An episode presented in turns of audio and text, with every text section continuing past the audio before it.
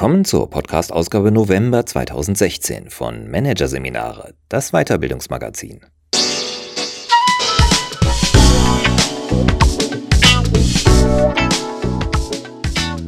Weitere Podcasts aus der aktuellen Ausgabe behandeln die Themen Appell für New Work, Erfüllung erlauben und Umgang mit Niederlagen, Shit happens. Doch zunächst Lehren aus der Verhaltensforschung, die Naturgesetze der Führung von Sascha Reimann. Menschen sind längst nicht so rational, wie sie denken. Vor allem in Gruppen verhalten sie sich nach Mustern, die weit in die Evolutionsgeschichte zurückreichen und die oft nicht zur modernen Arbeitswelt passen. Wer sie kennt, kann viel über sein Team und dessen innere Strukturen erfahren und lernen, besser zu führen. Die Schnitzeljagd entwickelte sich immer mehr zum Desaster. Die nächtliche Wanderung in den Ardennen war Teil des Führungskräfteprogramms und sollte die Teilnehmer, allesamt aufstrebende Manager eines niederländischen Versicherungskonzerns, eigentlich etwas über Kommunikation und Koordination lehren.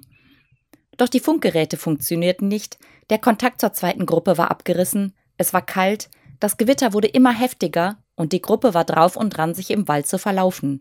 Das einzig Kluge wäre gewesen, ins Hotel zurückzukehren. Zwei Kollegen wollten das aber nicht zulassen. Man habe einen Auftrag, man müsse das jetzt durchziehen, sagten sie. Sie wurden aggressiv, versuchten die anderen Teilnehmer regelrecht zum Weitermachen zu zwingen, obwohl die Lage langsam wirklich gefährlich wurde. Es war verrückt, als ob bei beiden der Verstand ausgesetzt hätte, erinnert sich Patrick van Veen, der bei dem Versicherer damals für interne Weiterbildung zuständig war und der sich fragte, was da eigentlich passiert war. Warum setzen vernünftige Menschen ihre Gesundheit und die ihrer Kollegen für eine lächerliche Schnitzeljagd aufs Spiel? Damals zog van Veen zum ersten Mal eine Parallele, die er bisher nicht gesehen hatte. Er kannte ein ganz ähnliches Verhalten aus seiner Forschung, die er vor seiner Tätigkeit beim Versicherer betrieben hatte. Als Verhaltensbiologe hatte er es bei Schimpansen beobachtet, die um die Rangfolge kämpfen und dabei oft jedes Maß verlieren. Sie greifen zu extremen Maßnahmen, das geht bis zum Mord, so der Biologe. Bei dem Wutausbruch der beiden Kollegen, das wurde van Veen klar, ging es gar nicht um die Schnitzeljagd oder die als Preis ausgelobte Flasche Schnaps, die den beiden so wichtig zu sein schien. Sondern es ging um Prestige, um die Gelegenheit, die Kollegen, Konkurrenten um die Karriere, zu übertrumpfen. Es war eine Art Rangfolgekampf, ausgelöst von einem Urtrieb, der kein Nachdenken mehr zuließ. Es ging nur noch ums Gewinnen, koste es, was es wolle. Mittlerweile ist van Veen Managementberater und beschäftigt sich professionell mit Verhaltensweisen in Unternehmen, die er aus der Tierwelt kennt. Er hat Menschen in vielen Unternehmen durch die biologische Brille betrachtet und immer wieder bestätigt gefunden: Was wir im Job tun, ist nur die zweckmäßige Oberfläche für ein Verhalten, das sich in Jahrmillionen der Evolution entwickelt hat und das bis heute archaischen Gesetzen folgt und das hin und wieder an die Oberfläche bricht. Die ererbten Muster sind keineswegs immer problematisch. Sie sind vielmehr etwas, was einfach da ist und beachtet werden sollte. Denn sie können vieles erklären, was in Teams passiert. Und ihre Beachtung kann helfen, Verwerfungen zwischen Urtrieben und moderner Arbeitswelt zu vermeiden. Aber was sind das für Regeln? Welchen Einfluss haben unsere evolutionären Erblasten auf Teamwork und Führung? Diesen Fragen ist Frank Schwab, Professor für Medienpsychologie an der Uni Würzburg, auf der Spur. Schwab, von Haus aus Emotionsforscher, ist eher widerwillig zur Evolutionspsychologie gekommen, denn er lehnte die Vorstellung immer ab, dass Menschen angeborenen Verhaltensmustern folgen. Das war mit meinem humanistischen Weltbild nicht vereinbar, erzählt Schwab. Zu nahe lagen ihm simplifizierende Vorstellungen vom Menschen und biologistische Behauptungen, wie der Mensch zu sein und zu handeln habe und wie nicht. Nach sehr viel Forschung sieht er das differenzierter. Dass Menschen ein Produkt der Evolution sind und deren Erbe mit sich herumtragen, ist nicht zu leugnen, so der Professor. Einen biologischen Determinismus, der Handlungen fest vorschreibt, sieht er aber nicht. Man kann sich das menschliche Gehirn als eine Art Computer vorstellen, der ziemlich frei programmierbar ist. Aber dieser Computer ist eben nicht vom Himmel gefallen, er hat eine Vorgeschichte. Es gibt fest verdrahtete Schaltungen und vorangelegte Neigungen. Das heißt nicht, dass man unter allen Umständen so handelt oder handeln sollte, aber dass das Muster bei allen Menschen zumindest vorhanden ist. Das für die Arbeitswelt vielleicht wichtigste ererbte Muster ist, dass Menschen soziale Lebewesen sind, die in ihrer Entwicklung ohne die Gruppe nicht hätten überleben können. Menschen sind daher immer in irgendeiner Form auf die Gruppe bezogen, sei es der Stamm oder das Team. Damit einhergehen typische Verhaltensweisen, die die Zugehörigkeit zur Gruppe sicherstellen und die Beziehungen zu den anderen Gruppenmitgliedern pflegen helfen. Eine davon ist van Veen in seinem Versicherungsunternehmen aufgefallen, nachdem ihm die aus dem Ruder gelaufene Schnitzeljagd den verhaltensbiologischen Blick aufs Business eröffnet hat. Damals stand ein Merger mit einer Bank an, der große Verunsicherung bei den Belegschaften auslöste. Der Kollege, mit dem er sich ein Büro teilte, war in dieser Zeit ständig im ganzen Haus unterwegs, immer am Plaudern, immer auf der Suche nach neuen Gerüchten. »Warum macht er das auf einmal?« fragte sich van Veen, den das an ein Verhalten aus der Affenwelt erinnerte. Die gegenseitige Fellpflege, zu der sich alle Mitglieder der Gruppe reihum mit anderen treffen. Sie bauen damit Stress ab, so van Veen. Vor allem aber festigen sie durch die gegenseitige Wohltat ihre Beziehungen und damit ihren sozialen Status. Wer mit allen laust, steht gut da. Diese Regel gilt nicht nur bei Affen. Was van Veens Kollege tat, war also eine intensive Beziehungspflege, die letztlich seine Jobchancen sichern sollte. Bei Menschen erfüllt Klatsch und Tratsch dieselbe Funktion wie das Lausen, bestätigt Schwab die Beobachtung. Es werden sogar dieselben Botenstoffe im Gehirn ausgeschüttet. Im Vergleich zur manuellen Fellpflege ist das verbale Lausen als soziales Bindemittel viel effektiver, da man mit bis zu fünf Personen gleichzeitig tratschen kann. Für den Gruppenzusammenhalt ist das verbale Lausen der Smalltalk in der Kaffeeküche, das Reden über abwesende Personen, der Austausch von Gerüchten so wichtig, dass das Unterlassen einen ersten Schritt zum Mobbing darstellt, sagt Schwab. Ohne Lausen können sogar Projekte scheitern, wie van Veen bei einem Kundenunternehmen erlebt hat, bei dem auffallend viele Projekte schief liefen. Zwei Gruppen arbeiteten an den Projekten zusammen, eine Fachgruppe und einige I T-Spezialisten. Irgendwo im Zusammenspiel ging scheinbar etwas schief, aber niemand konnte sagen, was.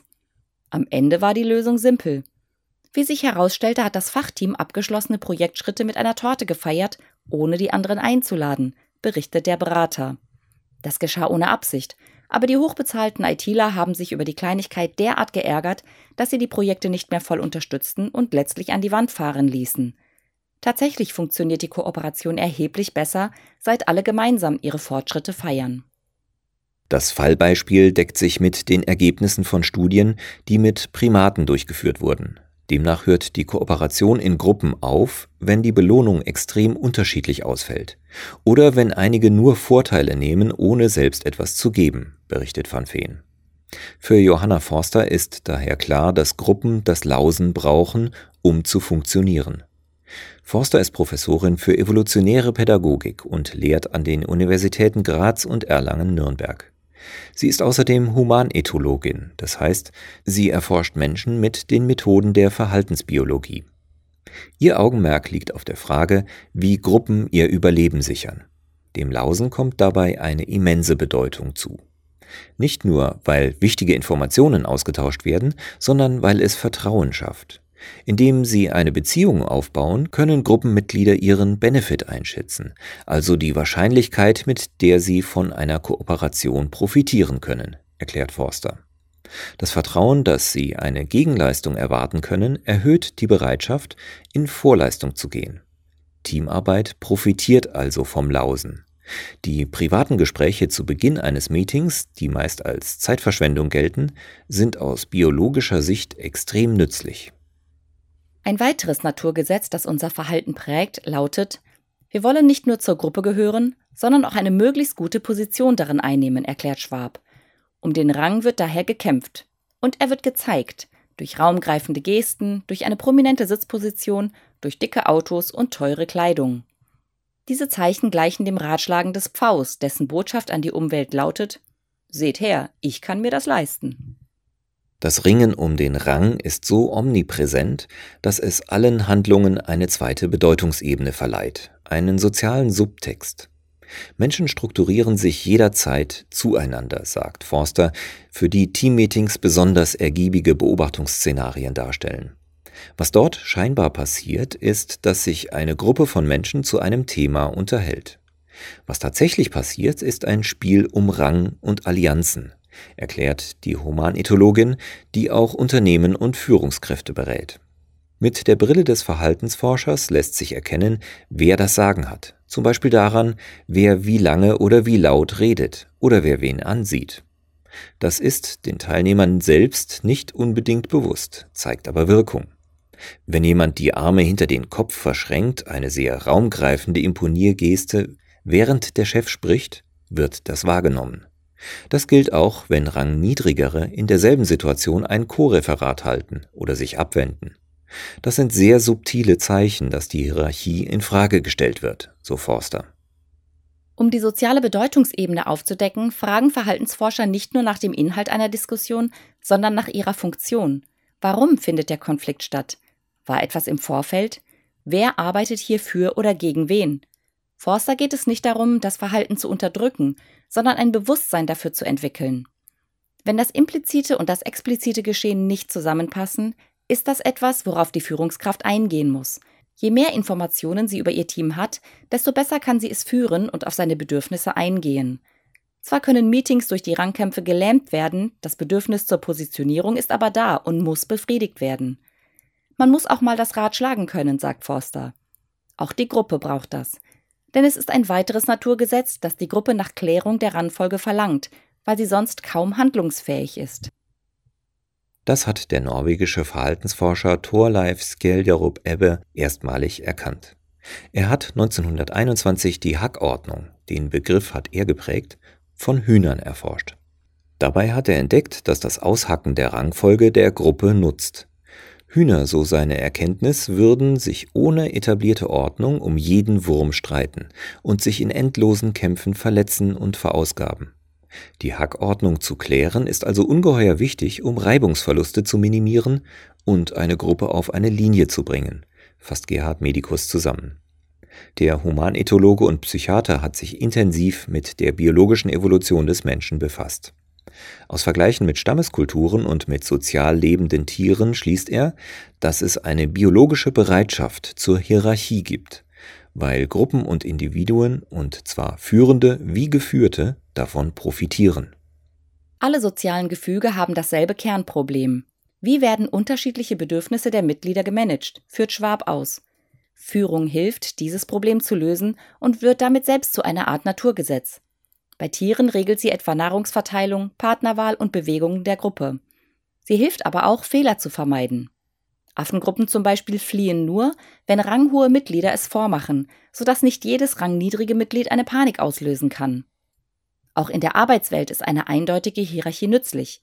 Was ohne sie passieren kann, beschreibt Van Veen anhand eines Falles aus einem Krankenhaus, in dem sich die beiden ranghöchsten Mediziner, der Chirurg und der Anästhesist, nicht einig werden konnten. Das hat zu teils absurden Situationen im O P geführt, beschreibt der Berater. Sie waren so zerstritten, dass sie die Diskussion nicht mehr untereinander, sondern über ihre Assistenten geführt haben, die dann hin und her angewiesen wurden, was zum Beispiel auf den Monitoren angezeigt wird.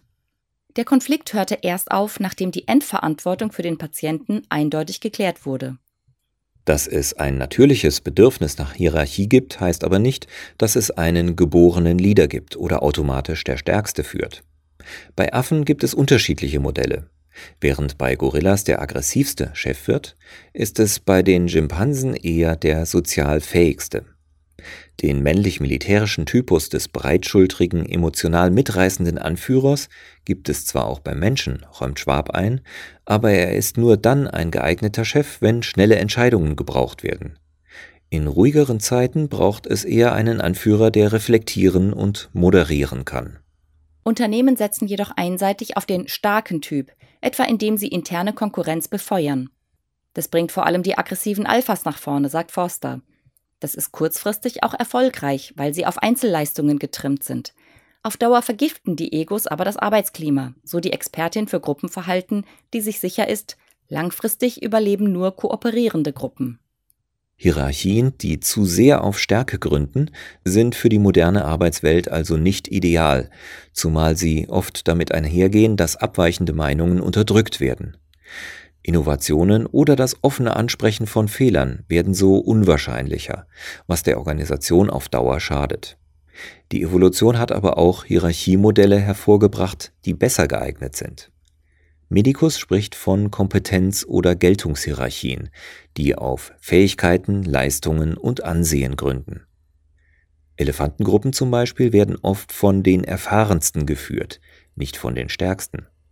Bei den Stammeskulturen auf Neuguinea, die Medicus besucht hat, haben zum Beispiel gute Jäger, gute Sammler, Sprachgewandte oder herausragende Krieger einen hohen sozialen Status, weil sie etwas besonders gut können und den anderen damit dienen. Diese Hierarchieform ist sehr anstrengend und erfordert, dass man sich immer wieder beweist und weiterentwickelt, erläutert Medicus. Im Unternehmen ist eine Hierarchie, die auf Kompetenz und auf Ansehen gründet, trotzdem am stabilsten, glaubt Forster. Das hat mit einer weiteren evolutionären Grundregel zu tun. Anders als oft angenommen, wird nämlich Macht nicht einfach ergriffen. Sogar bei den Gorillas mit ihrer Vorliebe für aggressive Typen entscheiden in Wahrheit die Weibchen, wer Chef ist oder gehen muss. Echte Autorität wird von der Gruppe verliehen, resümiert Forster. Wer also nicht nur dem Namen nach Führungskraft sein möchte, tut aus evolutionärer Sicht gut daran, seinen Anspruch mit Kompetenzen zu untermauern, Kooperation zu fördern und sein Ansehen bei den Gruppenmitgliedern zu pflegen. Sonst sucht sich die Gruppe jemand anderen.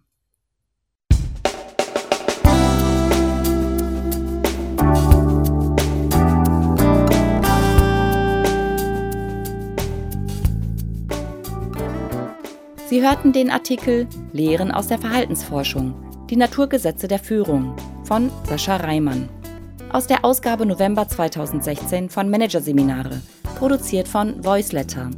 Weitere Podcasts aus der aktuellen Ausgabe behandeln die Themen Appell für New Work – Erfüllung erlauben und Umgang mit Niederlagen – Shit happens. Weitere interessante Inhalte finden Sie auf der Homepage unter managerseminare punkt de und im Newsblog unter managerseminare punkt de slash blog.